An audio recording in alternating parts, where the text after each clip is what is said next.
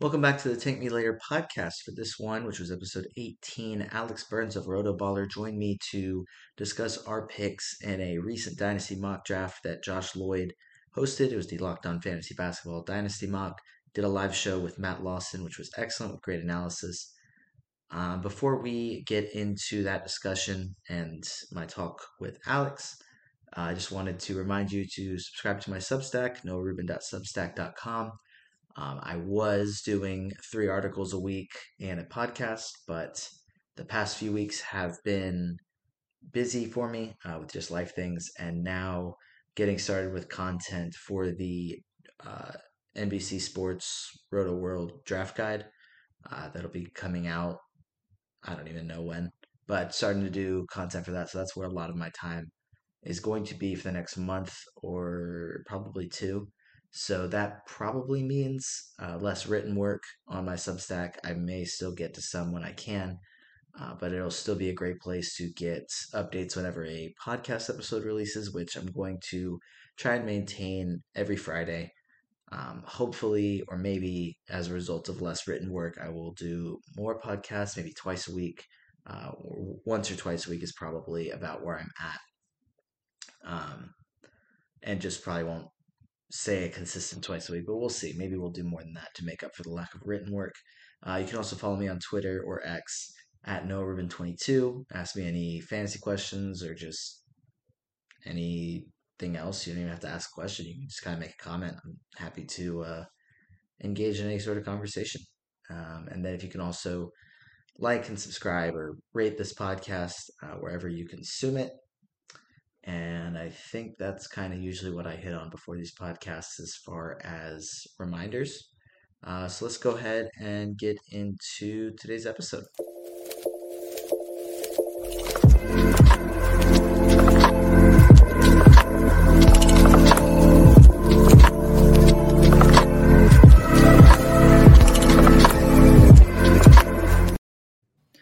All right, welcome back to the Tank Me Later podcast. I'm your host, Noah Rubin, and this is episode 18. And this time we're going to be going through a recent mock draft that Josh Lloyd hosted, uh, the Locked On Fantasy Basketball podcast. It was a dynasty mock draft.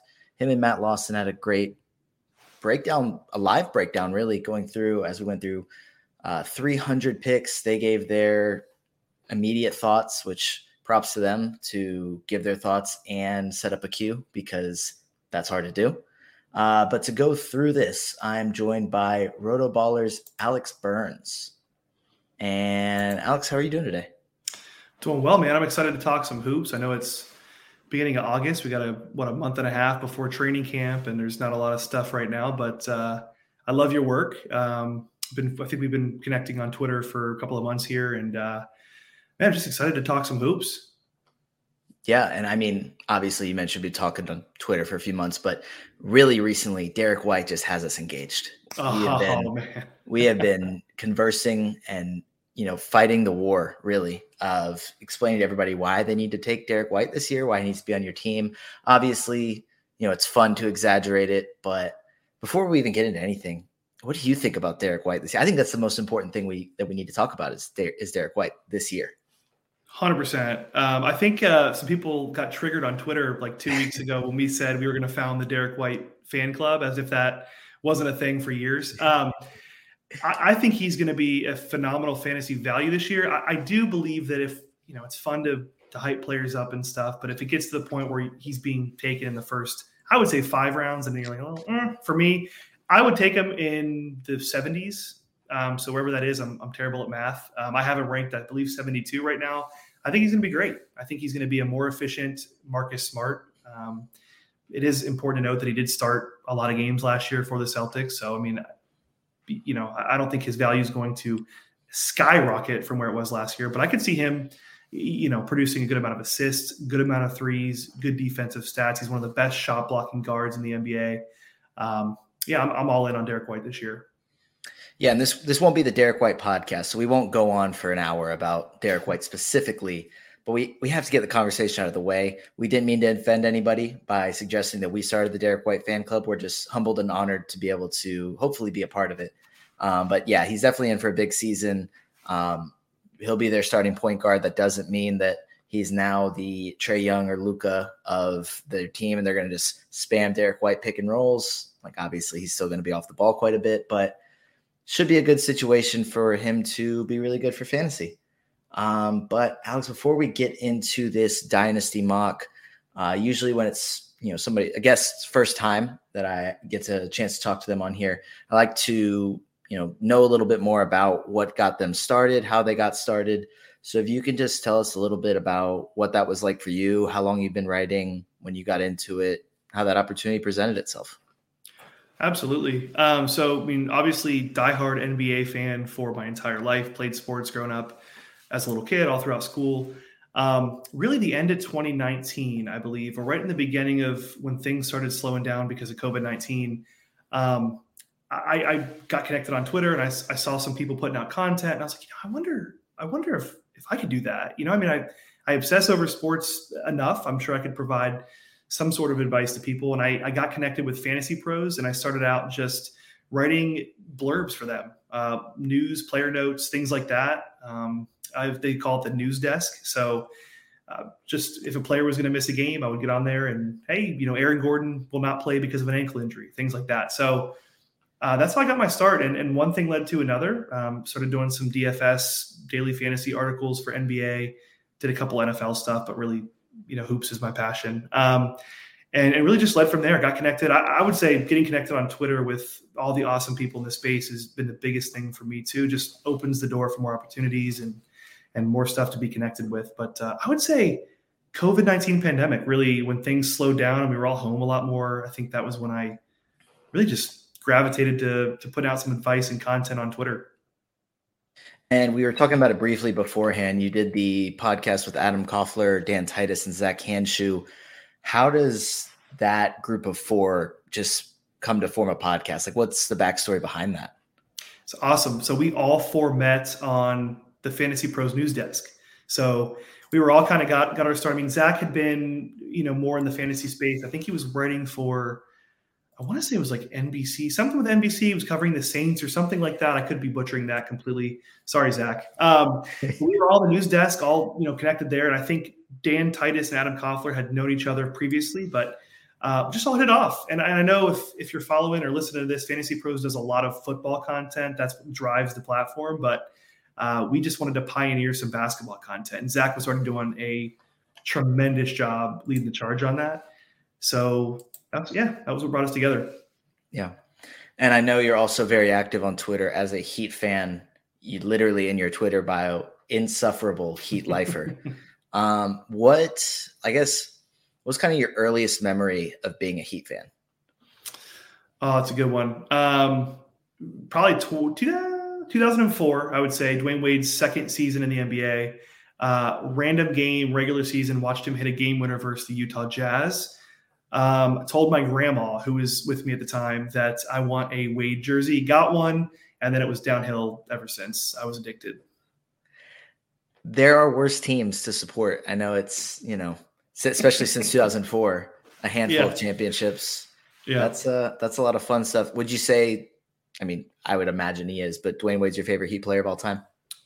Absolutely, nobody comes close. I mean Lillard's probably going to be right up there as soon as he gets traded to Miami. Um, but I, will have to say, yeah, not even close. And, and, really, if you ask a true Heat fan, like someone who was who was a fan pre LeBron James days, um, it's LeBron's not even in like the top five, probably in in people that you know have lists of their favorite Heat players. So uh, definitely Dwyane Wade, definitely Jimmy Butler, and then we could go off from there.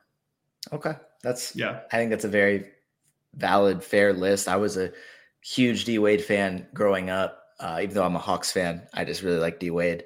Um, so yeah, I think it's a very valid statement. I'd be pretty surprised if the majority of Heat fans didn't have D Wade as their favorite player, but I was just curious. Just didn't know yeah. if you uh, had a different opinion. But oh yeah, oh yeah, and you you uh, I remember the Hawks man before we had the the big three. Um, we had some battles in the in the playoffs, like the first couple of rounds. Joe Johnson, Josh Smith, uh, all those. Oh, I hated those guys for for a couple of weeks during the postseason there. yeah, that was uh, kind of when I started being a Hawks fan. Was probably 2009, 2010, probably right before uh, LeBron and Bosh went to Miami. It was probably a season or two before that was when I really actually started following the NBA. So definitely jo- Joe Johnson, Josh Smith, Al Horford, Jamal Crawford, Mike Bibby, Marvin Williams. I mean, I can go on, but like, not Yeah. that I was a diehard Marvin Williams fan, but you know, he, he was on the team, and yeah, when I started being a fan, so I'll never forget his name. So, I respect it. I respect Yeah. it. so we will now get into probably what more people are here for. Even though I like our backstories, probably more people are here to see how the dynasty mock draft went and what we thought about our picks, kind of why we made our picks. Um, but yeah, I'm going to pull up the slideshow just to have a little graphic. That way, you're not just staring at our faces the entire time. And we will get into round one. I hope that the uh, font isn't too small. I thought it was bigger when I made the slide, um, but I have our picks underlined so that hopefully you can kind of figure it out. Uh, Alex, you drafted from the sixth spot. I drafted from the ninth spot. I guess if you're listening on podcasts on like some audio, Spotify, Apple Podcasts, whatever, you're not even seeing this. So I'll just kind of go through some of the picks. I probably won't do this for the entire 300 picks of the draft, but I will start us off um, by just kind of going through the first round. So Nikola Jokic went one, Luka Doncic two, Wemby went three, Jayson Tatum four, Lamelo Ball five, Halliburton you took him at six, uh, SGA seven, Cade Cunningham eight, Anthony Edwards nine, Devin Booker ten, Chet Holmgren eleven, and Joel Embiid twelve. Not too many surprises in that round. Uh, did you expect Halliburton to be there at six when we started this draft? No. Um, and and through the first, I'd say seven picks, uh, like the last three, or you can even say last four, were pretty surprising to me. I mean, I, the guys could be in that order, but I was shocked. And if, if you're not look, looking right now, Shai Gilgeous-Alexander went uh, to Andrew at seven, and I got Tyrese Halliburton at six. So I, I would was floored that Shai did not go earlier after the season that he just had, and you know, all the talk of him being the first, I don't even know what it was, like $300 million or $400 million player or something like that. Um, but yeah, I was, I was shocked. I, I expected to get one of Jayson Tatum, LaMelo or Tyrese, but I was, I was shocked that it was Tyrese. Yeah, for me, it's a pretty clear top seven. Um, it's Jokic one, Luka two, Wemby three. I think that's pretty much the order it should be. And then some combo of Tatum, LaMelo, Halliburton, and SGA Mhm. is the next four. Um, orders probably just by preference by each individual. Um, I am currently working on a updated dynasty rankings because I did a top 200, I believe, the end of June. And as I've gone through doing dynasty mocks, I realize I kind of hate my rankings outside of the top 50 or so players. So I'm going through and updating it, but that's kind of my top seven right there. And for me, Halliburton was at five, so great value. I think I'm just little higher on LaMelo than just because of the upside, but I think Halliburton at six, great pick. Um, I think the only one for me, it's the top three, then the three guards, and then Tatum. Um, but I there's absolutely taking Tatum at four is fine for me. Yeah. Um, I went Anthony Edwards at nine. I have him at eight in my rankings. Uh, Cade went right before, which I have no problem with. I absolutely love Cade Cunningham. He has so much upside. I just wanted to go with somebody that can help me both win now and is super young. I think Anthony Edwards is finally the guy in Minnesota. It's not KAT, it is Anthony Edwards. So he's going to have a big season, and I believe he is 22. So he probably has at least another decade of fantasy dominance. And I, I in my opinion, he should be going eight um, right after the top seven. He should be solidified at eight. But obviously, you can go whatever direct. Like taking Cade Cunningham, that's not a bad thing either. So, what do you think about that? I love it. I would have taken Anthony over Cade. Um, I'm, I'm right there with you.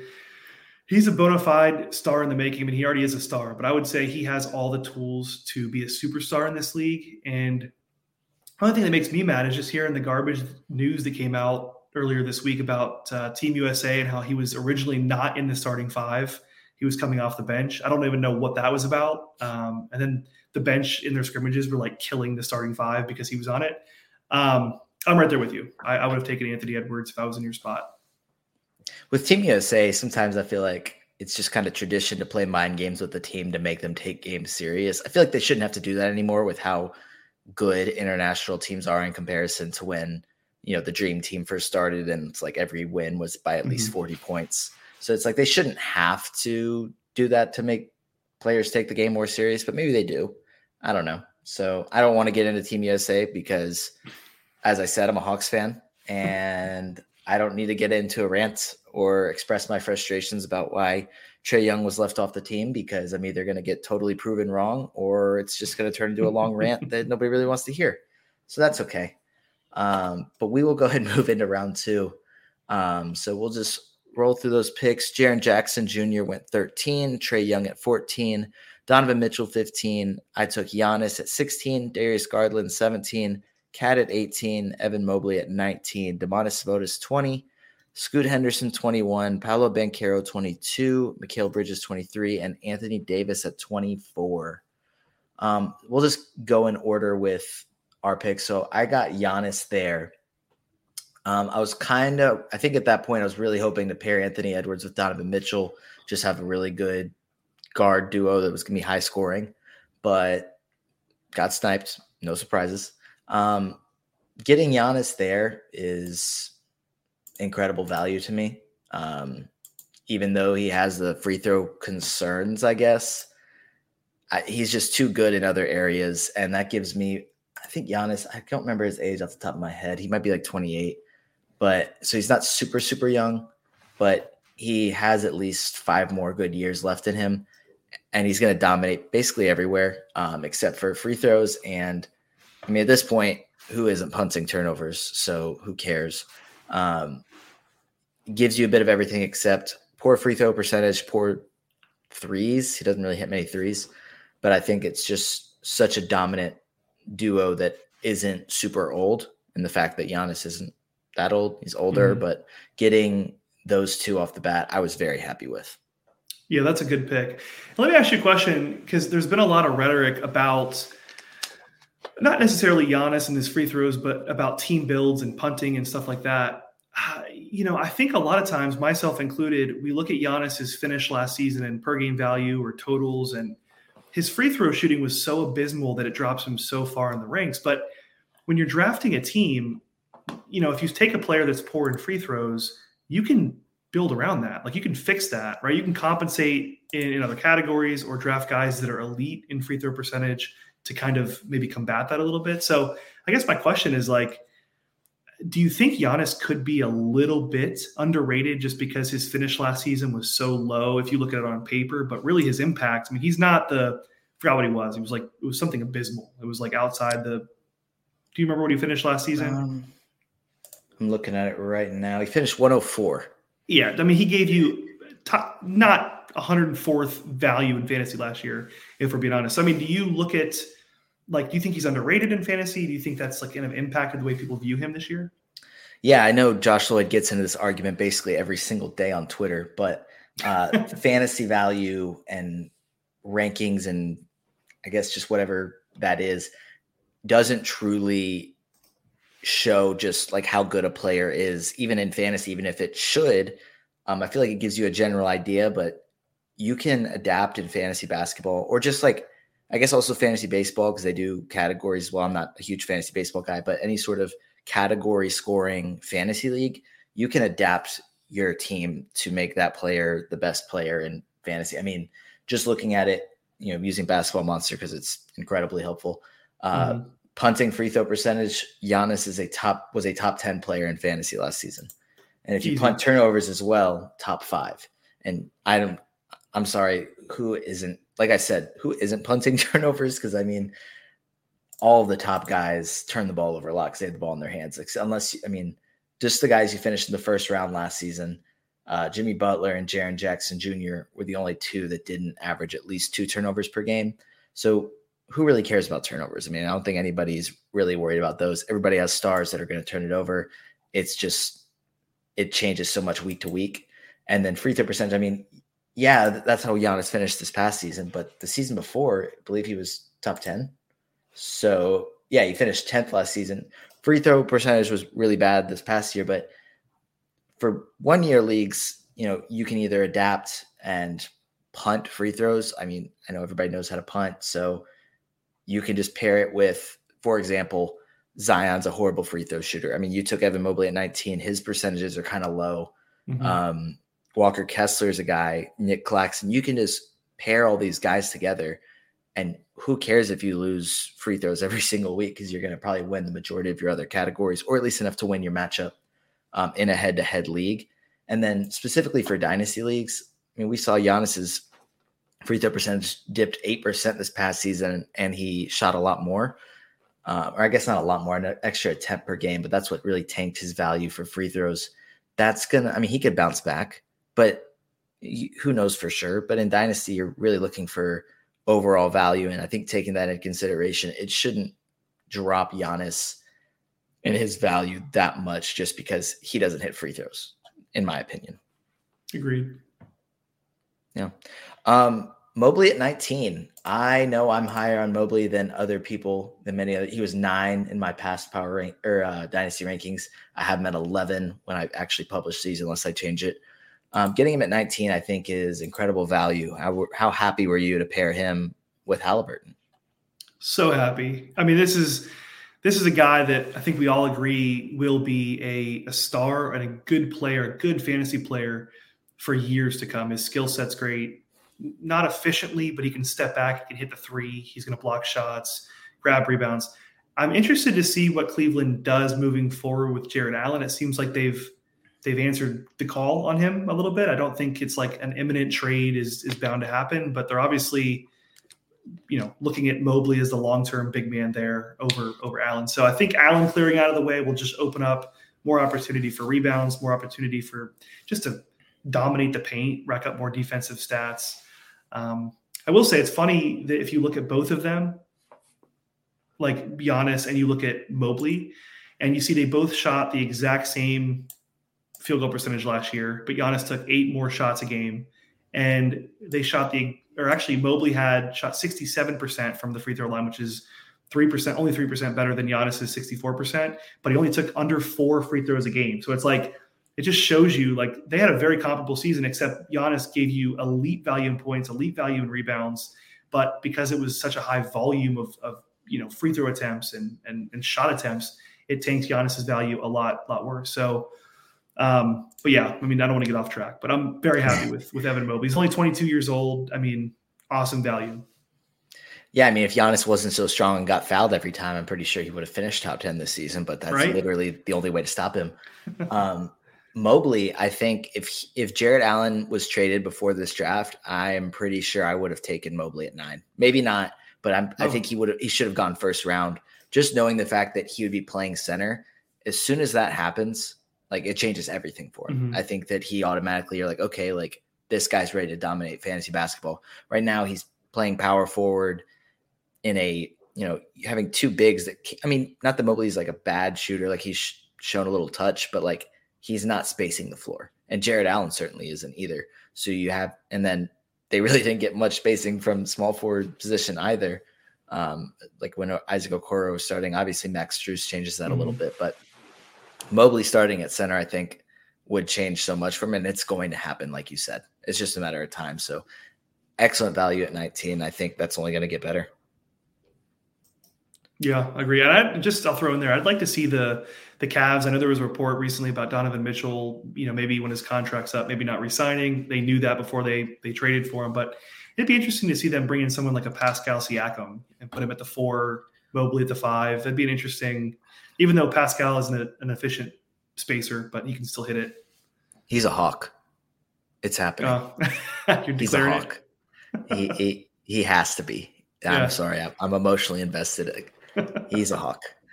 Uh, round three and four. So let's start with round three. Um, I'll I'll probably go a couple more rounds of saying everybody because it's still early. Because um, when we get into like pick 250, I don't think everybody cares about every single pick. All right, Scottie Barnes 25, Lauri Markkanen 26, Zion 27, Walker Kessler 28, Josh Giddey 29, Alperen Sengun 30, Bam Adebayo 31. That was your pick. Miles Turner at 32, De'Aaron Fox 33, Ja Morant 34, DeJounte Murray 35, Jalen Williams 36.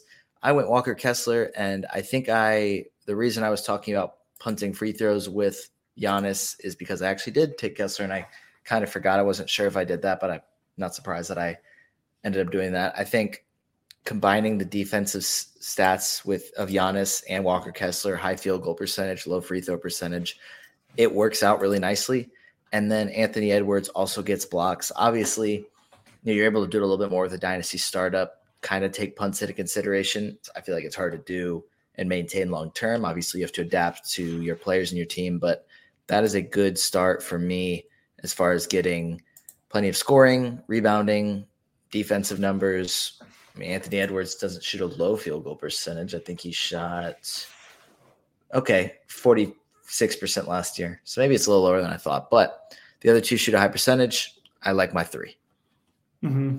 Yeah, that's good. I mean, Kessler, I was interested coming into this dynasty mock. It was my first one of the, you know, the new season or the off season. I was really interested to see where he was going to go. And uh, I actually was, was surprised that he lasted to pick 28. So I thought that was great value. Yeah, I was pretty excited to get him there. I have him at, let's see, actually, I have him at 28 in my rankings. So go me. Um, and then you took Bam at 31 and paired him with Tyrese Halliburton and Evan Mobley. So, what are your thoughts on your three so far? So I really didn't have some type of build in mind. I just kind of wanted to see, you know, where the value was going to fall. I think getting Bam here is awesome. I know a lot of people are kind of down on him. Uh, he had a lot more fantasy appeal a couple years ago, but it's important to think and to look at it. We know he's capable of averaging five assists per game. I wouldn't say he's one of the best passing big men, but in this offense, things are going to be run through him, whether designated handoffs. He's going to be involved in the actions. I think if Lowry is not there, if Damian Lillard comes into town, which I'm, I'm declaring that he is, I think you'll see a lot of two men two man actions with Bam with with Damian. I think he's going to get efficient buckets. We've already seen him expand his range a little bit. Uh, he's not taking threes during games. Um, I just think he has a lot more to grow offensively, and so obviously he's one of the best defenders in the NBA. Doesn't really show in the stat sheet as much as the impact he makes in the game is, but I think he can grow offensively. And I love pairing him with Tyrese Halliburton, as I just think, you, you, know, their playmaking ability as at their positions is, is tough to beat. So um, I'm probably higher on Bam than, than most people, but um, I, I like it. It's my guy. Was the goal heading into this draft for you to bring hashtag heat culture to your team and just make sure that, you know, you got guys that wanted to get after it? Yes. I good. I'm happy. That's that's what I wanted to hear. Yeah. Um, round four, we had Damian Lillard, Desmond Bane That's 37 38. Jamal Murray 39, Jaylen Brown 40, Kristaps Porzingis 41. You took Tyre- Tyrese Maxey at 42. Then Steph went 43. Amen Thompson at 44. I took Kyrie at 45. Claxton went 46. Franz Wagner went 47. Brandon Ingram at 48. Um, I think I wanted Tyrese Maxey here, and this wasn't the only time you took somebody that I wanted. Um, I'm sure we'll get into that in the future. But uh, assuming James Harden gets traded to the Clippers, which I feel like all the focus has been on Dame over the past month, there hasn't been anybody talking about actually Harden go, getting traded. Um, it's all been talk about Dame, so I'm assuming it's still happening, but I can't imagine Harden returning to Philly. Maybe I'm totally wrong, but if he's gone, that Maxey pick is going to be excellent. Yeah, and that's really what it was, right? I mean, I'm just anticipating James Harden being traded to I mean, most likely the Clippers. We will have to see who comes over in the trade because it will likely be a couple young players. you know, it's going to be a haul for James Harden, so uh, that'll be really important to, to, to, see what happens there. But yeah, if if James Harden is gone, Tyrese Maxey's going to the moon. Um, I mean, he has he's amazing free throw shooter, really efficient from downtown. He's going to be a, a, fantastic fantasy option, and he's young too. So I just love I love that pick. Um, yeah, that's just based on Harden not being in the picture. Yeah, and I find it interesting because you bring up uh, young guys coming in to Philly that could compete with Maxey. James Harden chose the team with probably the least amount of trade assets mm-hmm. as far as young guys, and said, "I really want to go there." and they're just they simply don't have a trade package um, in order to land them James Harden. So it has to be at least a third team in there. So mm-hmm. we'll see. Maybe it's a four team mega deal with yeah. uh, the Heat and Blazers as well. But maybe, and I think you got to put Terance Mann or Terance Mann in that too. I think Terance Mann's probably their their best, I'd say, young asset. Uh, they could probably trade. Um, So, but it, but I mean, again, you know, if they're trading one of George or Leonard, which they wouldn't, it wouldn't make any sense to get Harden. So Right. it's be yeah, be another team involved probably. Yeah. And so I went Kyrie at 45. And normally I go really young in Dynasty. I've been trying this year to be more intentional about not just taking the youngest best player available and just trying to get the best value that I can. Um, and especially with this draft, I think when Amen went 44, I was kind of like, okay, Kyrie isn't young, but he's not, I mean, I think he's 30 or 31. Um, kind of fits in well, you know, is really good for dynasty. If he's on the floor, he's going to be better than 45 for at least a few more seasons. Um, but when we get into future rounds, I'll continue to just draft much older than I usually do. Um, but I'm we'll start with Kyrie and just talking about him. Obviously, you know, he can face injuries. We've seen it. He could face off the court controversy. We've seen that. So, assuming he's on the floor, I feel like this is a great value for him. But it's just a matter of if he's on the floor. Yeah. And we saw him last season. He, I mean, he, he flirted with 50, 40, 90. He was a really good fantasy asset. If you look at his per game value, finished top 10, I believe, um, on the season. So uh, really good. Definitely has a few more years left. He is 31. I think he'll be close to 32 by the time the season starts. Um, but then if you look at his numbers in Brooklyn, and then if you look at his numbers when he was in Dallas, they really didn't shift that much. So he's really good. And we've seen it with LeBron, Kevin Durant, and now Luka. He's really good at being productive as the second fiddle. So I'm not really worried about that. I think getting him inside the top 50 is is great. And where did you get him? Was it just inside? Was it 45, yeah. 45?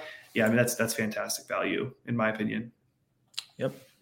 And we will go to rounds five and six. Um, so I'm not going to read off every pick just because I feel like it's going to add at least 10 to 15 minutes for this if I do that for every time. I'm going to just call it now.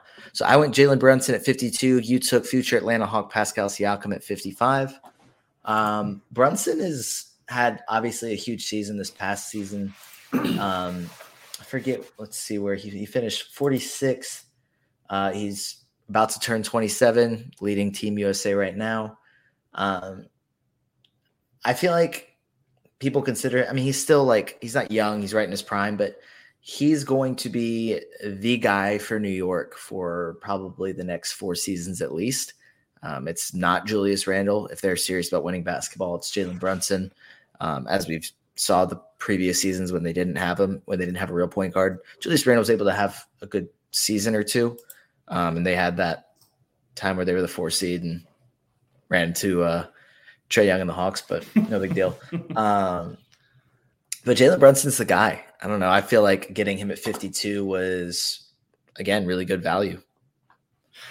Yeah, I, that's that's one that I'm I'm iffy on. Um, in redraft leagues, I'm all for it. He's he's going to be the guy in New York. Um, he's this playoffs, especially versus the Miami Heat. It was something special. Watching him dissect a very calculated Miami Heat team, that was awesome. In Dynasty, it's interesting. He'll be 27 at the start of next season. Um, his skill set is interesting. Thibodeau plays his starters heavy, heavy minutes. I think he played like 35 minutes a game last season. He's going to get buckets. He's going to get to the free throw line. But the peripherals, I mean, can he average 6.2 assists per game next season? Donte DiVincenzo's in town. Josh Hart just re signed. There's going to be a lot of guys, when healthy, in the mix there. So I think he's great. We've seen players when they hit like that 28, 29, 30 years old, they start to, not they just completely fall off, but their, their production starts to decline a little bit. So I'm interested to see somebody like him gets in the paint, gets to the free throw line, crafty. He, you know, he played 68 games last season, which was pretty good. Um, it'll be interesting to see how long he can hold in his prime. If he can continue to put up the numbers, is is 24 points a game something that he can build off of? Can he get to 28 points a game? Maybe I don't know. I just that's somebody that I have questions for. I'm not 100 percent sold on him in dynasty. Um, you know, inside like the top 50. But I mean, you got him at, at what pick? 52. 52. So right outside the top 50. I mean, I don't, I don't hate it. I just wonder how long his prime can can last. Yeah, and that's very fair. I think, uh, like I was saying, I went a little older than I prefer to, just because I felt like a lot of young guys were going. Um, but yeah, no, those are very valid questions. I think uh, also Raphael Johnson just has me a little hyped on him because um, he was. I think I talked to him about the Knicks a few months ago, and he was saying that uh, he thinks that 46 is Brunson's floor for the next few seasons. I was like, really? And he's a Knicks diehard Knicks fan, knows what he's talking about. So I was like, I'll wow. roll with it. I'm, I'm gonna wow. I'm gonna go Brunson. So I hope he didn't lead me astray. Um, but you took uh you took Siakam from me. So how'd you feel about going him there? Not that I was actually like really dying to get him, but you know, I don't I don't know. Um, I, I, think he's he's been great in recent years. Uh, played 71 games last season, was relatively healthy. Uh, Nick Nurse, just like Thibodeau, plays his starters heavy, heavy minutes. I mean, high 30s. That's no longer the case. If he remains in Toronto now with a new head coach, it'll be interesting to see what happens. I don't know how I feel about this pick. I, if I could go back, I probably would have taken somebody else. But there's one thing for sure is is at this point with my three of my first four picks with uh, Mobley, Bam and Adebayo, and now Siakam, I'm definitely punting threes because three of them. I mean, Tyrese is going to hit some threes, but but the other guys, I'm not going to have a whole lot of threes. So I'm you know just trying to take value where it falls to you. Thought Pascal was good, would kind of solidify my starting unit, but I don't know. I'm kind of iffy on that now that I'm looking back on it. I mean, this was also, I guess, like a week or week ago, maybe a week ago. So, you know, things change. I mean, I think Siakam is going to be really good no matter whether he stays in Toronto or gets traded elsewhere. Uh, fingers crossed. But he's, I mean, he's going to be very productive. So you can't go wrong there, especially when you're pairing him with some of the other guys that you have it's gonna be a productive team. But then in round six, this this is the one that hurt because I've come away with Okongwu in every uh, dynasty and redraft mock and startup I've done this summer, except for this one. You took Onyeka Okongwu at 66, and that hurt. But I think it's one really, really good value and just a good pick. Mm-hmm. I love this one. This was my favorite pick of of this draft. Um, he plays alongside Trae Young, one of the best point guards in the entire NBA, throwing up lobs.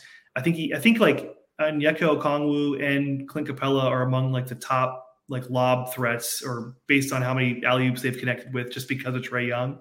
He's so good at sucking in the defense and then tossing it up. So that's going to be something that that I'm looking forward to watching. The only thing, and it's very similar to like the Tyrese Maxey pick, is I was kind of banking on Clint Capela being elsewhere at the start of the season. So if that happens, this is a surefire pick. If it doesn't happen, then he's obviously going to have his value suppressed a little bit. Still think he can return top 75 value with Capela there, but man, if if, if Clint's gone and they don't bring in somebody else, it's this is top 30. That's that's what I think his ceiling is if he gets the lion's share of minutes. Definitely. I mean, he was 76 this past season, played 23 minutes per game. Um, I don't remember off the top of my head, but I know I've wrote about it at some point. His numbers when he was the starter were also really good. That stat you were referencing, I think it was that Clint Capela and John Collins were like when paired with Trae Young were the top two in alley oops, but Okongwu was also like top ten. So it's yeah, just ridiculous. It just shows that Trae Young literally just either shoots a floater or throws a lob every single yeah. play, which is fun. Uh, but it, like you said, if Capela's gone, John Collins is already gone. Not that Okongwu is going to play the four, but Okongwu is going to be at least a top two pick and roll threat. Um, but if Capela's either traded or I don't know, maybe this is just me speculating, but I think that there's definitely a chance that Okongwu is just the starter, um, or that it's a pretty even minute split, kind of like it was this past season. So I think he's going to be able to put up big numbers, kind of regardless of whether Capella gets traded or not but I think that there is a really, really good chance that Capela gets moved. So mm-hmm. yeah, I think it's and, great. And one just to further my last point from Pascal Siakam's talk, I'm definitely punting threes at this point. Oh yeah, yeah, oh yeah. you are you are not going to get. You might get one every ten games. Yeah, right. Lucky. So. Um, but then I had to get you back by taking Jimmy Butler because you took Okongwu from me. So, um, but like I said, I went old in this draft. I mean, Jimmy Butler gets a lot of hate for games played and has in the past, but this past season, I'm sure you know, he played 64 games, which is not bad. I mean, that's one less than what's going to be the qualification to get awards.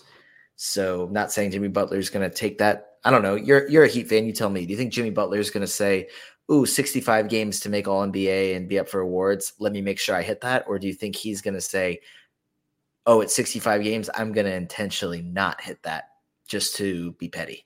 Yeah, he'll he'll probably be petty. I don't know. That's kind, of, that's kind of what I've been rolling with. Maybe he just maybe he won't care. It won't affect yeah. anything. He just won't hit it just because other reasons. But I don't know. I could also see him intentionally getting 64 again. So I think that's enough for him to return really good value considering he was top 10 in per game. Um, obviously, he's what 33, almost 34. So not many more years of it, but I'm going old, like I said. So hopefully in this hypothetical league, I can win immediately. One thing I'll add on Butler, and this is another you know rhetorical question or just something to think about. I don't know the answer to it, but as a Heat fan, you know you look at the last couple of seasons with the Jimmy Butler area era, and every time we've gone really far in the playoffs, there's always a little bit of a lag the following season. I know bubble. That was weird because we played all the way. Mm-hmm. I think it was like October or something, or when we were playing in the, the finals. And the season started weird and it, it was just a weird season for the entire team. Butler wasn't himself. He missed a lot of games. And then you know obviously got swept in the first round of the playoffs. Wasn't good. And then we had the next year. Fantastic. Awesome. Go to the conference finals. So it'll be interesting to see what happens at, you know after a deep run. You know will that affect their play or you know will he be able to just get some rest this offseason and pick right back up yeah i mean you mentioned that i mean he went to the eastern conference finals and then I mean, I know it was the finals this past season, but the entire regular season was not like that. I mean, it was uh seven seed and then play in. So I guess the Hawks and the Nuggets were the only two teams to win their series against the Heat. This that's a good that's point. True. Um, so I don't know if we're like really calculating. I think the Hawks finished second best. I don't know. Um, but, but yeah, I mean, if they didn't, they were able to turn it on, which was obviously incredibly impressive. But it was a slow start to even this past season after a long run. So yeah, we could see something similar this season coming up. Who knows? So now we have around seven and eight, and I continued to go old, and I went Kawhi Leonard Ooh. at 76, which, you know, I think he played 55, 52 games this past season, which is probably more than most people expected. Um, it really, I don't know, maybe it's just me and I just don't feel like he dislikes basketball and is just there to get paid and that he wants to play games. Obviously, he's dealt with his fair share of injuries. And, you know, it might be a few more seasons of him playing 50 to 60 games and then he's just done, which is fine. But pairing him with, you know, Kyrie, who finished ninth and nine cat this past season, Jimmy Butler, who finished 10th, um, Giannis, who, if we're punting free throws and turnovers, like we said, top five, top 10 players, just a team that I feel like is ready to win now. Mm-hmm. And that I'm just kind of crossing my fingers and hoping that I can stay at least healthy or that it's only like one of my guys that isn't able to play by the time the fantasy playoffs roll around. I think that's kind of what I have to ask for because I'm, I'm just, I mean, I'm asking for my team to be riddled with injuries with the guys I'm drafting. So I'm just kind of keeping my fingers crossed. Yeah, but I, you know that's an interesting point you bring up, and, and I think that's how you have to approach when you draft your dynasty roster. Is I, I don't think you can go in with like, oh, I'm going to get the youngest team, and I'm gonna just going to like reach for all my player. I think you just let the draft happen. You obviously have a strategy for each, but I think you you let value fall to you, and that kind of dictates what you do, right? If you win now, if you rebuild, and I think that's what you did. And I, I actually don't hate the Kawhi pick there. I think you're getting an elite player. Obviously if you you know even if he only plays 50 60 games again. Um, but i'm with you. I don't i don't get like the hate. I think he wants to play.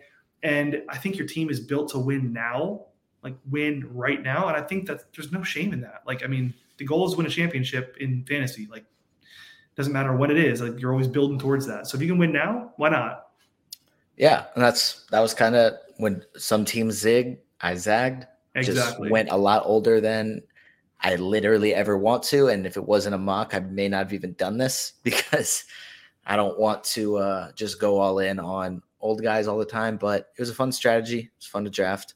Um, but then you went Jeremy Sochan at 79, and I think he's going to be really, really, really good. Yeah, I love him. Um, I just think he's a really good basketball player, has a really good IQ. The question that I have coming in the season for him is will he start or will he come off the bench? if I'm Gregg Popovich, I'm 100% starting Jeremy Sochan over Keldon Johnson. I just think you want Sochan's IQ And I think you want his passing, his playmaking. I think you want that with your best players. I wouldn't want him with a campaign off the bench or, you know, a, a Malaki Branham or whoever comes off the bench. I'd rather have him next to Wemby creating and, and just being that defensive stopper. So um, I love so. I think he's going to be really good. We saw a little bit of development last season, especially in his free throws when he switched to the one hand versus like the two. That was so weird, but it worked a little bit better for him. Um, so thrilled to get him here. Uh, again, I'm completely punting threes here. I don't know what in the world I'm doing with my three point category, but um, I, I like that pick. I do too. He's got a lot of upside. I think it's that is going to be the question of who does start this season, and as you even get further along, who starts in the future. I think mm-hmm. you know Keldon Johnson has it makes sense in the sense that uh, he provides some spacing. I think Sochan's a better player. I think he's better for fantasy as well. Um, but Keldon Johnson provides some spacing. I imagine both still play a ton of minutes regardless of who starts or not. Keldon Johnson did have that interview where he said like he would be open to any role that's asked of him. I guess kind of open to coming off the bench. So yeah, we'll see. Like Maybe that happens. Maybe it doesn't. I think regardless, especially for dynasty, Sochan's an excellent pick. He's going to be really good and provide value in a lot of categories. I have a random Keldon Johnson thing that I thought was interesting from writing something recently. He had a 28% usage rate last season, but finished 165th in per game value. That's really hard to do. he he scores and he shoots. Yeah, that's and it. that's it. He is a two cat player. Yeah. He doesn't. He also just had a stretch where he just shot horribly. I don't remember when it was or how long it lasted or just how bad it was, but I remember there was like you see like a few weeks, or like a month, where he shot like sub 40% from the field and just kept shooting like 20 shots a game. Like it was insane. So when he's on and can score, he's very valuable, but he doesn't seem to have any sort of conscious when it comes to shooting. Like mm-hmm. he doesn't feel bad if he just is missing shots, gonna keep shooting, which is fine. Shooters should do that. But I think if he's not really giving you value in other categories, it it really limits him. And I mean, he's pretty much a fade for me mm-hmm. uh, redraft or dynasty. Obviously, unless it gets to the point where it's like, okay, like this is like pick 150, 125. Like, okay, outside the top 200. I'll, I'll take this. Uh, yeah, right. Like in Dynasty, it's like, okay, I'll take this 23 year old guy that's already scoring 20 points a game. Like, okay, yeah. fine, I'll take him here. But, you know, it, it, that's what it is for me. And then you went LeBron at 90. And is he your best three point shooter? Maybe, maybe he is. I think my next pick after that will probably be my my best. But he might be your best three point shooter to this point. Point. No, Haliburton. Excuse me, Haliburton is. Oh yeah, or Maxey. Um, That's fair too. but uh, I, I, yeah, I mean, I'm happy with this. I, I needed some scoring. Um, you know, the first couple of picks, obviously, Hallie is going to get you around 20 a game, but Bam and Mobley, you know, they're not big scores right now.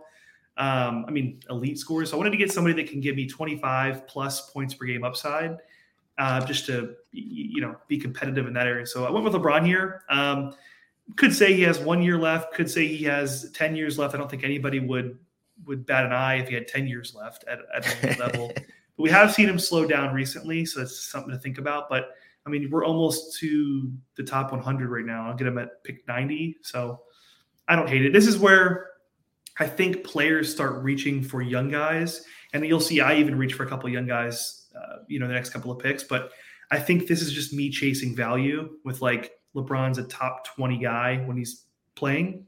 I'll get that at pick ninety. And when's the last time LeBron went pick ninety in like any draft? Crazy. Like, it's just crazy. I know he's 38, 39. Probably should be going this late. Yeah. Um, but it's just crazy to think that I mean, a few seasons ago, he probably would have been still top 10 at 34. Nuts. So Nuts. just interesting uh, to think about. You mentioned that a lot of guys may start reaching for younger guys here. I think I was listening to uh, Josh and Matt kind of go through the picks, talking about how you know sometimes teams will go young early, or managers should draft younger studs early and then try and fill out you know more competitive players later on. I think it just depends. Like. Hmm. You know, I think I think that's more of like they were saying that is a strategy. I ended yeah. up doing pretty much the opposite by going win now early and reaching for young guys later on because I felt like I could. Like I had a full starting lineup of guys that were going to start this season. So I was like, oh, I'll take some shots on young guys eventually. Mm-hmm. Got another old guy here uh, with Nikola Vucevic at 93. If I'm not mistaken, I he's had like one season in his career outside the top 40 and like two outside the top 30 in nine cat. And I know he's 33 or 34, but he does not jump. Like he's like Nikola Jokic, where it's like he's 28 or 29. Like Jokic could still play until he's probably 38 at this level because he's not losing any athleticism. Like he's fine. So it's the same thing with Vucevic. Like it may only be four or five more seasons, four more seasons, but he's going to be really good. He may not continue to be consistently in the top 30 or 40, but he's he's going to be good. That's kind of Mhm. why I went with him here. I'm like continuing to win now. No hate there, and, and I mean he played 82 games last season, so Yeah. that was good. Yeah, not too bad. Not too bad. Um, rounds nine and 10.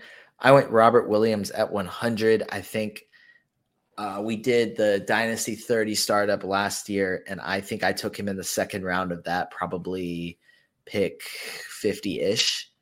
Um, obviously, his value has fallen a lot after coming off the bench last season. He's going to come off the bench against this again this year, I'd imagine, um, behind Horford and Porzingis. That would be my guess.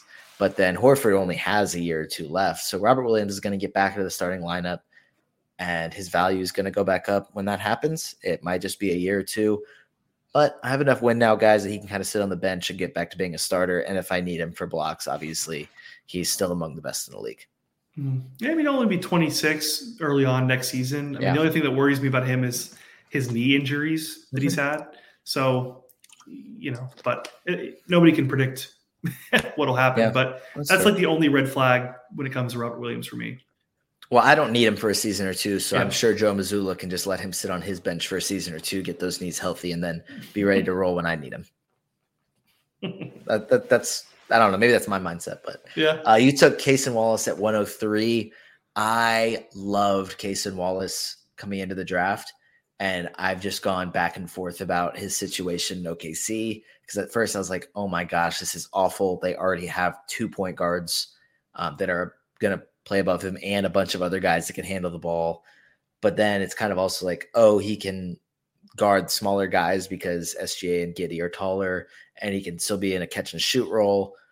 I've just gone back and forth. What are your thoughts on him? I'm right there with you. I love him. I love his defensive ability. Um, his ability to guard the perimeter is is great as like a point of attack defender. And then as ob- obviously his his jump shooting. Um, I was sold immediately after watching him hit those five threes in summer league. Um, Mhm. I think playing alongside Josh Giddey, playing alongside SGA, now Chet, I think so much attention is going to be taken away from anybody else, and he's going to have a ton of good looks. Um, so I'm I'm all in on him. It will be interesting. I think he's definitely Lu Dort's replacement. I don't think Lou Dort belongs in the rotation, frankly. I mean, he's a okay defender, but he really just is so negative offensively.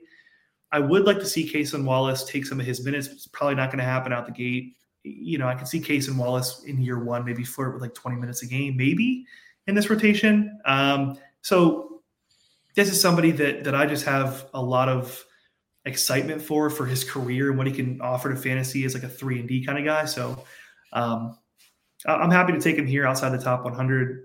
He's young. He's going to be around for a long time, and I also need some help, obviously, on in the three point department. So There you go.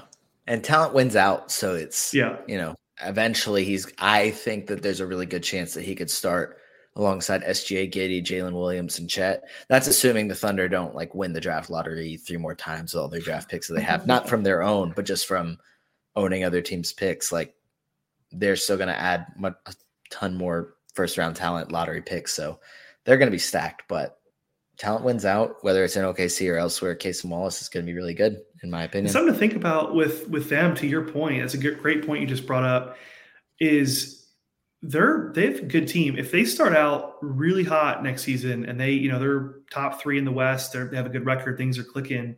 Why wouldn't it make sense for them to make a trade at the deadline and maybe retool a little bit with some some veterans that could get them far in the playoffs? I mean, like, come on. I mean, you, have all the tools right now. I mean, if everything clicks, that could also add some more competition. I don't think they would trade Kason Wallace, but if they bring somebody in that would, you know, maybe usurp his role or something. Yeah, I mean they're they're in a good position if they play Yeah. their cards right. They're going to be dominant for the next decade. So Yes. it's a good time to be an OKC fan. Um, heading into the next round, you took Khris Middleton at 114, just getting a little bit more three point shooting there. Yep, that's what that is. Uh, 20 points a game, three point shooting. We know what we're going to get from him. It's not really a, a surprise. Yeah, and I'm sure his his value kind of tailed off a little bit after missing most of last season and really struggling with the knee injury or just struggling to play when he was on the court. So could be a really nice bounce back for him, uh, which would be great value at 114. Uh, I went Immanuel Quickley. Uh, I guess I got the Jalen Brunson handcuff. Maybe I guess so. I guess mm-hmm. that's I don't know. Uh, Quickley is going to be really really good when he finally gets a chance to start. The Knicks finally have a point guard that's worthy of starting over him. So hopefully he can eventually be a starter, whether it's in New York or elsewhere. Um, really, really good talent. I'm happy to get him at 117. Yeah, I, I had my eye on him. I, I remember this. I I didn't draft him. He was he was in my queue, and I thought he could probably make it to round 11 for me. And you you kind of sniped me there, so I guess it's like payback. But sure, I, I, do. Yeah. Uh, this is a great pick. Yeah. And round 11, I went AJ Griffin, Hawks bias a little bit, but he's going to be really, really good. He fits well alongside Trae Young. Um, you know, we'll we'll talk about a little bit more in the next round because you took DeAndre Hunter, but I think AJ Griffin, you know, if Hunter gets traded this season, Griffin could end up being the starter at small forward this year or within the next year or two. Um, excellent three point shooter, you handles it well, can create his own shot, and is a good like has defensive upside. So I think he fits well as a three and D guy. It's just waiting on it to happen. Griffin's good. This was another snipe from you. So uh, it was two rounds in a row now. I think you lied to me. I don't think you're a Heat fan. You have to be a Hawks fan. You have tried to draft every Hawks player. yeah. uh, but you went Kevin Porter Jr. Um, what do you think about getting him there after they brought in Fred Van VanVleet and I mean, obviously, you're not getting him here or anywhere close to here um, four or five months ago before they bring in multiple point guard options. So the talent's there. What do you think about getting him at 127?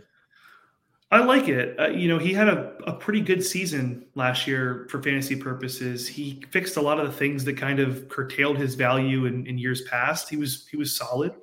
I know when you think about Kevin Porter, a lot of things come to mind like turnovers, inefficiency, just being on a bad team, jacking up shots. He was really good. He had a really good, nice fantasy season. I don't think he's going to start. Obviously, he's not going to start in front of Fred Van VanVleet. There could be injuries. I know you never want to draft thinking about injuries. There could be injuries. He could get playing time. Nobody knows what, you know, Ime Udoka is going to do with this lineup. It is a brand new system, a brand new coach, so anything could happen. I just like him as an asset long term. I think he's going to whether it's the, the Rockets or whether it's another team, I think he'll latch on and, and be a serviceable asset. So um, I just like Kevin Porter Jr. That's kind of more what that was about and like his skill set. Yeah, I mean, we talked about letting value come to you, but when you want to get your guys, you sometimes just need to reach, and there's nothing wrong with that. Mm-hmm. And then you went and got another Atlanta Hawk uh, at 138 with DeAndre Hunter. Uh, what do you think about him? This is another one of those picks where you're kind of like, eh, I don't really know how I feel about it in hindsight. I like DeAndre Hunter as a player. I think he, I still believe in him. I still believe he could put it together and provide more than just scoring in, in fantasy. Um, I don't know. I mean, I, am looking at my team at this point. I'm like, I'm freaking out now because I don't have a ton of three point shooting. I think Hunter's going to get minutes. He's going to start. Uh, I, that's kind of my mindset behind that that pick. Um, but I will say, I, I, do believe in DeAndre Hunter. I know a lot of people have given up on him and kind of in fantasy are kind of like, ah, he's not going to be the all around player that he, you know, we thought he was going to be. I still believe that ceiling is there. Um, so I'm happy to take him in round 12 and just take a little gamble on him, you know? So uh, I know you were probably upset at that. No, actually, I, I think DeAndre Hunter is a, uh, a good player and he, but I just do not like him at all for fantasy just because yeah. he's a I think he's a good defender. Like having watched him, like he is a good defender. He just doesn't get steals or blocks, and he's a he can hit mid range shots. He's not a great finisher, not a great creator. Like he's a good basketball player. I just don't really mm-hmm. like him for fantasy, so that was fine with me. Um, I went Spencer Dinwiddie here, and I'll tell you what happened is I put like seven or eight guys in my queue and just started scrolling on my phone, and then it got to be my pick, and I was like, wait a minute, Tre Jones, Gary Trent Jr., Keldon Johnson, Gradey Dick, Kevin Huerter are all gone. Like they literally went like all the picks right before me. So I realized I was on the clock and it ended up auto drafting. Josh oh. usually says something about it, but he yeah. just kind of rolled with it. He was probably like, this is ridiculous. It's we're already doing 300 picks. Oh, well, it's one auto draft. So he probably just rolled with it, or if maybe he didn't notice, but it is what it is. It's a mock, no big deal. Spencer Dinwiddie's get like getting him at 141. He's going to give you good assists, which is kind of hard to find this late. So that's fine. Um, but that's what happened. I didn't actually pick Spencer Dinwiddie, so there's no real analysis for me here because I don't know. It's just kind of yeah. fan tracks. So cool. Uh, rounds 13 and 14. Uh, I finally got a hawk before you took him. Uh, Kobe Bufkin at 148. Um, I started going rookies here and young guys just because I already have so many old guys. I wanted some young guys that would have a couple years to develop before they even had to play for me. Um, Kobe Bufkin may never start in Atlanta just because Trae Young's there, Dejounte Murray's there, uh, but it could be elsewhere. And obviously, things change really quickly. Um, for example, Hawks continue to make the play in and maybe make to the first round. I mean, we're actually play in Warriors. We've never lost a play in game. So we'll win the play in game and then lose in the first round. And then after say two or three more seasons, Trae Young says, All right, I've had enough, or the team says, All right, we've had enough. That opens a door. I mean, if we I like Kobe Bufkins as a talent. So maybe in three, I mean, I'm not hoping for that as a Hawks fan, but I like him as a talent and maybe it happens. Yeah. I think good pick. I, but you also with this pick, you also I, I don't want to say you like started the trend, but uh, I saw that, and then I'm thinking kind of the same thing that you're thinking at this point. I'm like, I have some older guys, and I, I know I drafted Kason Wallace a couple of rounds prior, but I'm like, I need to start getting some. I mean, I have LeBron. I mean, I have like some older guys, Khris Middleton. I need to start going young, and so I think you might have started with me, and then if you look at the next couple of picks after me, and even going in around, let's say it was like 14, um, some young guys start going, and I, it was pretty interesting. Yeah, I mean, you went Leonard Miller 151 if I'm not mistaken, I feel like I keep mixing this up. He was he went in the second round, right? Like beginning of the second round, which yeah. everybody thought was crazy. Definitely. Um, and then he played in summer league and looked phenomenal in his limited time. And and I think, like, I, I don't think he's going to be relevant fantasy day one. He's obviously buried in the depth chart. There's so many forwards there in Minnesota. It'll. I don't really know why he fell. I think they just probably took him because he was there and like right. there's not a massive need for them right now. But uh, this is just a long term play uh, for me. I'm happy to take somebody with his talent, see what the situation happens, see see if Karl-Anthony Towns does get traded sometime in the near future. What happens with that? Is Leonard Miller involved in the trade? I don't know. So uh, he's worth the lottery ticket for me. Yeah, I mean, like I said, talent wins out. If you believe in a guy, go get him. Don't worry about situation, um, especially at this point where you're kind of like, I can, you know, reach on guys a little bit. Um, even if I wouldn't call that one specifically a reach, but I'm saying go get your Maybe guys. Um, but go get your guys. So yeah. you did that the next round too, getting Trayce Jackson Davis. I like him a lot. I think that he landed in a really good spot. I love the fact that he tweeted on draft night that people were going to regret passing on him. Um, what did you think about getting him at 162? I think this was my worst pick of the draft. uh, not not seriously, not because of like I don't believe in him or I don't think he's a good prospect. I just thought it was a reach, and I thought it was people started drafting young guys, and I just kind of panicked and was like, "Oh, I need to get some young guys." I mean, we, I mean, I'm looking at all the guys that are available, and most of them at this point are like a little older. You have to like, I don't know, like Josh Richardson's and you know Gabe Vincent's are still on the board. So I'm just like looking at this. I'm like, I need young guys. He probably would have been there for me a round or two later it was a little bit of a reach in my opinion. But again, you know, we'll put him on the bench. We'll see what happens. Yeah, I mean, I like his talent. I would probably agree. It's just late second round guy going 162. Yeah, but go get your guy. Um, I went Naz Reid, just got a new contract. No path to starting now, but like you said, KAT could get traded. Rudy Gobert, who knows? I would imagine he's more likely to stay than KAT, but there's a path for minutes there, and if either of them misses games, Naz Reid is a starter. Mm-hmm. He's going to play a lot of minutes regardless. I was happy to get him at 165. Yeah, I, I, like. Naz Reid's a good good player. Yeah, and then I went and took a Heat guy at 172, Jaime Jaquez. Uh, am I pronouncing that right? I think it's like Jaime, Jaime Jaquez, okay. Jacques, Jaquez, or something like that. I probably Yikes, butchering okay. it too. um, well, I took a Heat guy, hashtag Heat culture at 172. Um, I think my reasoning is that he looked pretty good in the summer league that I watched, and people were saying he fit Heat culture really well. And I don't know, maybe I'm just kind of banking on the fact that he's going to fit the culture well enough to see a lot of minutes, especially if they mm-hmm. need to make a trade for Dame and they just don't have many assets left.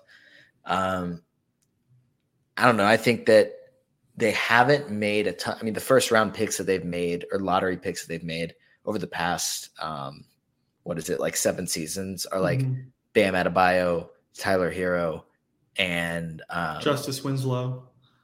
Uh, I, w- I was trying to do before just or since oh, past Justice oh, Winslow. Gotcha. There was, I think there was one other. Yeah, because obviously that one didn't work out quite as well. No, oh. uh, I'm trying to skew the stats to favor me. Um, that's what you have to do. Uh, yeah. Uh, there's somebody somebody else I think that they drafted in there that was um, and I can't remember off the top of my head, but I'm hoping that the fact they actually have draft capital instead of just having to take undrafted guys and make them into starters, they can take a first round talent and make them into a really good starter. So we'll see.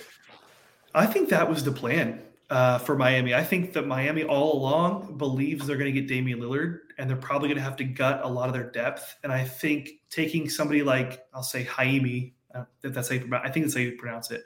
I think he, you're right. He's a he's a ready like day one kind of guy that I think can come in and give you something. I, I wouldn't be surprised if he's involved in a trade though. I, I don't think like Miami would like kill the trade over keeping him. Um, right. But I, would be shocked if he stayed if the trade does happen. Yeah, and the other first round picks I'm looking at are Precious Achiuwa, who is solid, and Nikola Jovic, who obviously hasn't really got to play yet. So maybe it's not He'll as good as I'm too. thinking it is, but yeah, yeah, we'll see. Um, cool. And then you went Jonas Valanciunas at 175. I think. I mean, he helps you with rebounds right mm-hmm. now mm-hmm. at 175. So yeah. Yeah, I, I mean the thinking there is I know Zion like was not healthy for most of the season, and when Zion plays, Jonas's numbers completely decline, or at least they're not as valuable as they are. Uh, this is just at this point in the draft. You know, I'm looking at my team. I want like a true center. You know, whatever you think about Mobley, Bam Adebayo, I just want a guy that can get me rebounds, that is going to get minutes. He's going to play obviously betting on Zion's health is not a surefire thing. So I'm okay taking him at this point in the draft. Yeah. And then you went Collin Sexton at 186 in round 16. Uh, he had a lot of hype heading into this past season. I feel like him and Lauri Markkanen were both going, you know, probably in the, the 80s or 70s uh, last season. And now he's going at 186 and Markkanen's a first or second round guy. So there's certainly the chance that Sexton's ADP rises a ton by next season. Yeah, I'll be the first guy to tell you. Like, I don't, I'm not like a Sexton truther, like somebody who's going to, you know, pound the drum for him. Uh, but he, he won't even be 25 at the start of next season. He doesn't have a massive fantasy skill set. Like he's he's going to shoot the ball efficiently. He'll, he'll you know he'll shoot from the line efficiently. He can get you 15 points a night. That's about it. He's not going to do anything defensively. And he has Keyonte George breathing down his neck now there in Utah. So this isn't like something that I'm like stoked about where I'm team Collin Sexton and fantasy, you, you know, shouting from the rooftops. But I think at this point in the draft, I mean, this is a valuable guy who is going to play, going to get minutes, whether it's in Utah or whether it's somewhere else. I think he's going to play, and he's solid when he does play. Yeah, I mean, finding that much scoring this late is pretty hard yeah. to do. So can't go wrong there. Uh, I went Jett Howard at 189. I didn't love Jett Howard coming out of college. I felt like all he could really do was hit threes, which threes are important. Orlando lacks shooting, so maybe that can get him on the floor early.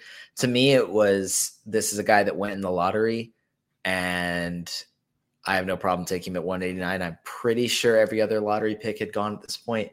So I was like, I'll just kind of take the last one. He went at 11, probably a little earlier than he should have been, but other rookies are going. So heck, I'll just take a stab on a guy that was a really talented scorer in college, especially early on, and just hope that he can uh, pan out. I mean, we'll see. We'll take a shot.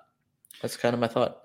Yeah, it'll be interesting to see in Orlando, especially with all the depth they have in the backcourt, Definitely. or excuse me, front front court and backcourt. Um, now, after adding people through the draft and Franz Wagner, Paolo. You know, it'll be interesting to see what happens and see what his role even is. But again, round 16, you you can put a guy on the back of your bench and see what happens. Definitely. Um, so yeah, that was kind of my thought process there.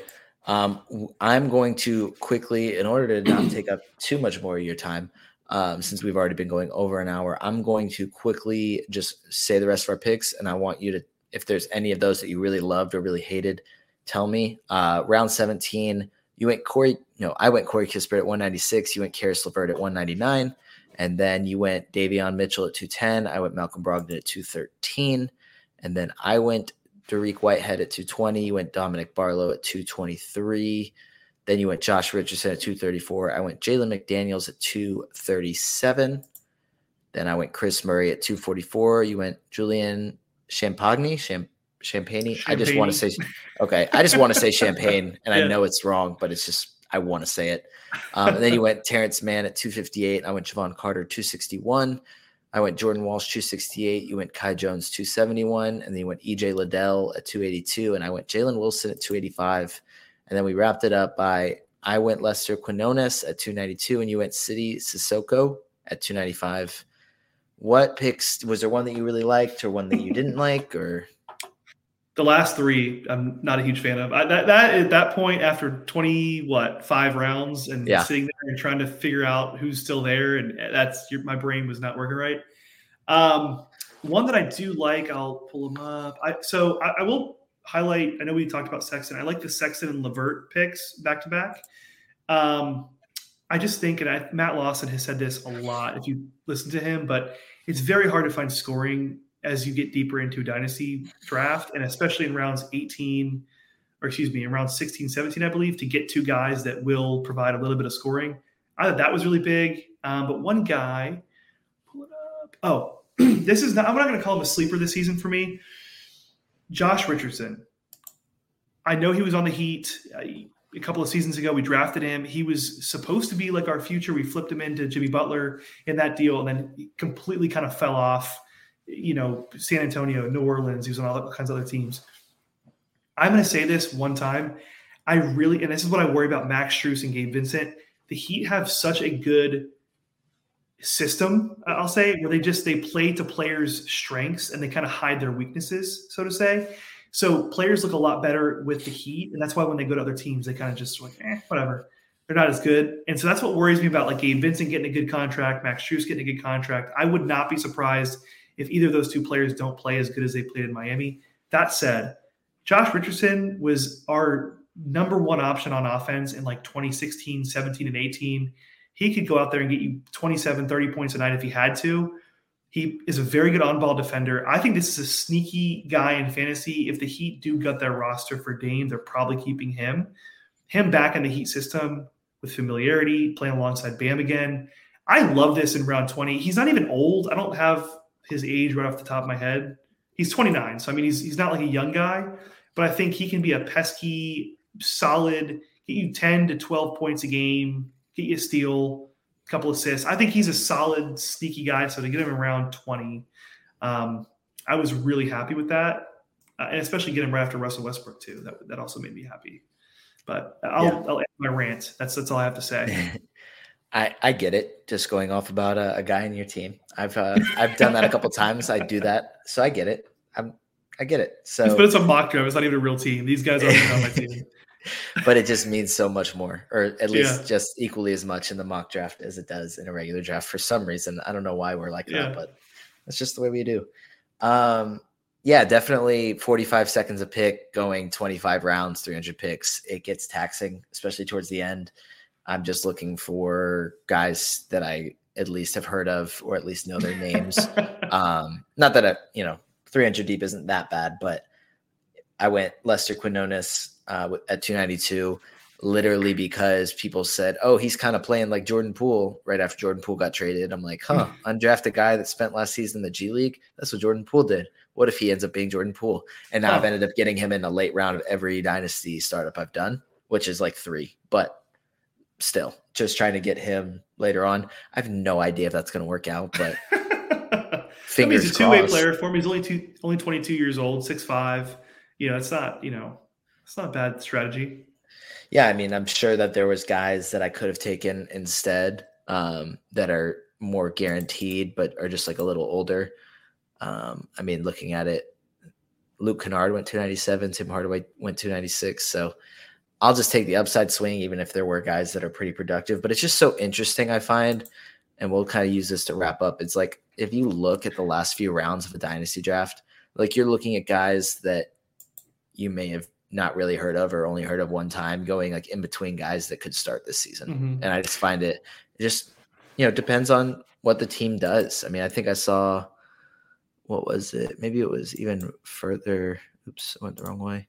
Um, Alexander Vezenkov went at 203.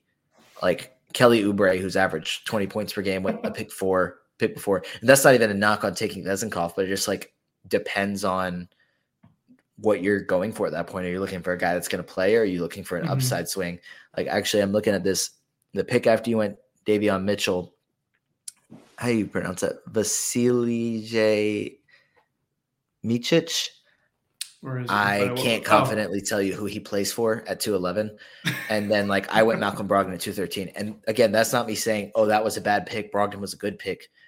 It's just it's crazy when you get to the end of uh, dynasty startups, dynasty drafts, where it's like some guys are grabbing starting caliber players that could see 25 minutes a game this season, but are just like a little older. And yeah. some guys are getting upside swings of two way guys that are, I mean, um, there's the guy Bjelipovic for Memphis, who's I believe on a Euro stash, isn't even going to play this season. And like I got him at a dynasty startup and mm-hmm. like probably right before or after somebody took a rotational piece. So it's just it's always fun to see the end of drafts. Yeah, and to your point, Micic, you talked about, he's 29 years old. He was drafted in 2014 by the Sixers, and he's now, I think, eligible to come over. Yes. But he's he's on the Thunder, but he's 29. Like I, you know, I don't know. I will say, um, I loved your pick in round 24, Jalen Wilson. I know he's a little older, um, and he might not get a ton of burn. He's an older rookie, 22 years old. I just think he's a good player. He played really good in summer league, and you know, alongside Claxton, they need somebody that can space the floor a little bit. So depending on what happens there in Brooklyn, I could see him maybe getting a little bit of run to start the season. And then I got to give it up for Matt Lawson, the last pick in the draft, Hunter Tyson at pick 300. He he might get minutes now because of the injury to Konkar, or is that how you say it? Yep. Kankar? I think something like that. Yeah, I mean, you got him, you got Peyton Watson in the mix now. They're, they're probably going to see minutes by default because I mean, the Nuggets lost a lot of depth, and you know Bruce Brown leaving, Jeff Green leaving. So to get him at pick 300, I know he's a little older. I think he's like 22 years old. I think he's actually he's actually 23. Um, but that's a that's a really good pick. That's probably the best pick of the draft in my opinion. yeah, I mean, no surprise. Relative value. Right, no surprise that Matt was able to do that. Um, with Wilson, that was kind of my thing. Is like he was successful in college, he was successful in summer league. I'm just going to take a stab on him being successful in the NBA. Not saying he's going to, you know, do what he did in college, average 20 a game and win a championship is like the main guy. But I think that it's, you know, even if it's not the most traditional path, you've seen a guy have success in multiple places. I think that there's a chance that it continues, even if it's not, you know, doesn't project as a guy that will or the most traditional, like super athlete that projects to be a really good NBA player. I'm just I'm just taking a chance on uh, non-analytical things, which sometimes is fun to do. Mm-hmm. That's kind of does it really make does it make a ton of sense for the Nets right now to like have Dorian Finney-Smith, Royce O'Neale on the roster? I, like, I mean, what are they going to do? I just think they're going to have to decide on what direction they're going to go in with uh, Mikal Bridges, with the Cam Johnson. Are they going to tool up and win now, or are they going to kind of rebuild this thing and and, and kind of cash in some of the because I mean Dorian Finney-Smith and and Royce O'Neale, I mean, those are two three and D guys who I think could provide a lot of value to a contending team right now. Um, but yeah, I, I, like that pick. That was that was also another snipe, by the way. well, apologies for that. Um, but we've gone through our picks at least. I mean, obviously, this is we're at about a little over an hour and fifteen at this point, so probably about over an hour of that was spent on just our picks, or for mo- mostly our picks of 300, uh, 300 picks, 25 rounds. Obviously, we could go three hours and discuss a lot more. There's so much to discuss about, but I want to get to bed before midnight, so we're not going to do that. Um, but before we go, Alex, if you were, if you know, someone was asking you about how to get started in either some sort of content creation, writing, podcasting, I want to make threads on Twitter or X or whatever it's called. Um, that's what I want to do. What advice do you have for me? How would you answer that? I would say just start. Just start putting out content. If you don't write for a site or you don't have the opportunity to do that right now, make a, a website. I know you have a uh, what is the website that you have? A Substack. A Substack. Make a Substack. It's free. I have a Substack. I don't charge any money to subscribe to it. Just start pumping out content. The more stuff that you do, the more comfortable you'll get. And I'd also say, as opportunities come in, just say yes. If somebody wants to put you in a pull you on the podcast, say yes. If somebody wants to put you on radio, just say yes. Say yes to as much stuff as you can. Jumping into a mock draft, being a part of anything, just do it. Um, that's probably the best way that that I would if I could go back and start over again. Definitely. I, I think also can't speak to everything, but in the fantasy basketball space, everybody is incredibly supportive mm-hmm. of, you know, trying to spread other people's work. I don't know if it's this way, if you're like trying to do fantasy football or other things, but like if you look at you know some of the bigger names in fantasy, they're all having like they have no problem talking to somebody with like barely any followers, mm-hmm. saying, "Oh, hey, I want to get into this." No problem giving mm-hmm. advice or helping. I mean, specifically for Dynasty, Matt Lawson, I, I know I reached out to him and said, Hey, I'm looking to create Dynasty content. He got me plugged in with other Dynasty creators. And mm-hmm. even since then, there's been a bunch of guys that have just started off saying, Hey, I want to do this. And that he has no problem sharing their work. I am very intentional about trying to retweet anytime I see anybody's mm-hmm. work just to try and help people get their name out there because a lot of people do a lot of really good work. And like you said, just getting started, putting your name out there, you, who knows where it could end up for mm-hmm. you. So just, just be consistent. Yeah, there's all such good stuff. Just be consistent. And I would say too, try with every tweet that you put out, every thread, everything. It's really easy to get in that mindset of like, oh, is this going to like go viral? Will people like this? Will I get like, you know, will I get buzz on? Just with every tweet, ask yourself, like, does this provide value? Will somebody be a better fantasy player based on this tweet or this content? Like, what is this doing? And I think just looking at it through that lens, I think that's that's the way to do it. Absolutely. And before we go, what work do you have coming up? I know we're about two and a half months until the regular season starts because they just announced today that it'll be, I believe, Lakers, Nuggets, and Suns, Warriors on opening night. Should be super fun. Uh, but what work do you have coming up until then? Oh man, we have a a full off-season calendar. We've actually been putting out a lot of content, a lot of written stuff, um, articles and, and, pieces and stuff over at Rotoballer. Uh, Thunder Dan uh, and I have been churning out some content. Uh, so have some other awesome writers over at Rotoballer. Um, and then we're just going to keep doing that, putting out content as we get closer to draft season. We'll do some drafts, some mock drafts, um, and just more more content. I mean, there's there's so much stuff that you can talk about with fantasy that's, but all of it it makes no sense until you get closer and you have a little bit of a an ADP idea and things like that. Yeah, I guess this is kind of always the dead period a little bit, but it's awful. Even even the dead period, it's like you can always just pop out content. So mm-hmm. it's you know just make some stuff up like oh like I think these X amount of players are going to do this. And, you know, you can always find more stuff to do, which is what, you know, I've been doing. I think a lot of people have been doing during this quote unquote dead period. Um, so definitely. I found, I found what you said. I, I found that like this time of the off season right now is like a lot of people pull back, obviously. Um, this is where you really can pick up a lot of like people that follow you for your work. You know, there's a really nice opportunity right now in this space to kind of just pick up a little following and just be consistent, put out some stuff. So I would recommend like go for it now. Yeah, and you know, even the dead space for everybody else. I know this is Dynasty podcast pretty much only or generally talk about Dynasty here. Um, this is a great time for Dynasty. I mean, Summer League just wrapped up. You know, the draft two, almost about a month and a half ago now. So everybody's trying to make predictions for this upcoming season, how guys' entire careers are going to go. It's, even if you know we're still two and a half months away from the regular season, can always produce dynasty content because it just applies for whenever. Um, but that's going to do it. Um, Alex, thank you so much for joining me, taking your time to do this as we broke down uh, the Locked On Fantasy Basketball mock 300 picks deep. Thank you also to Josh Lloyd and Matt Lawson for hosting that show and the draft to allow us to do this, allow us to do some content. But Alex, uh, thank you for joining me. Thank you so much, man. I really enjoyed chatting with you and uh, love your work. Keep it up, and uh, hopefully we get back on here doing some some fun content someday soon. Absolutely, absolutely. I appreciate that, and that is going to do it for episode 18 of the Tank Me Later podcast.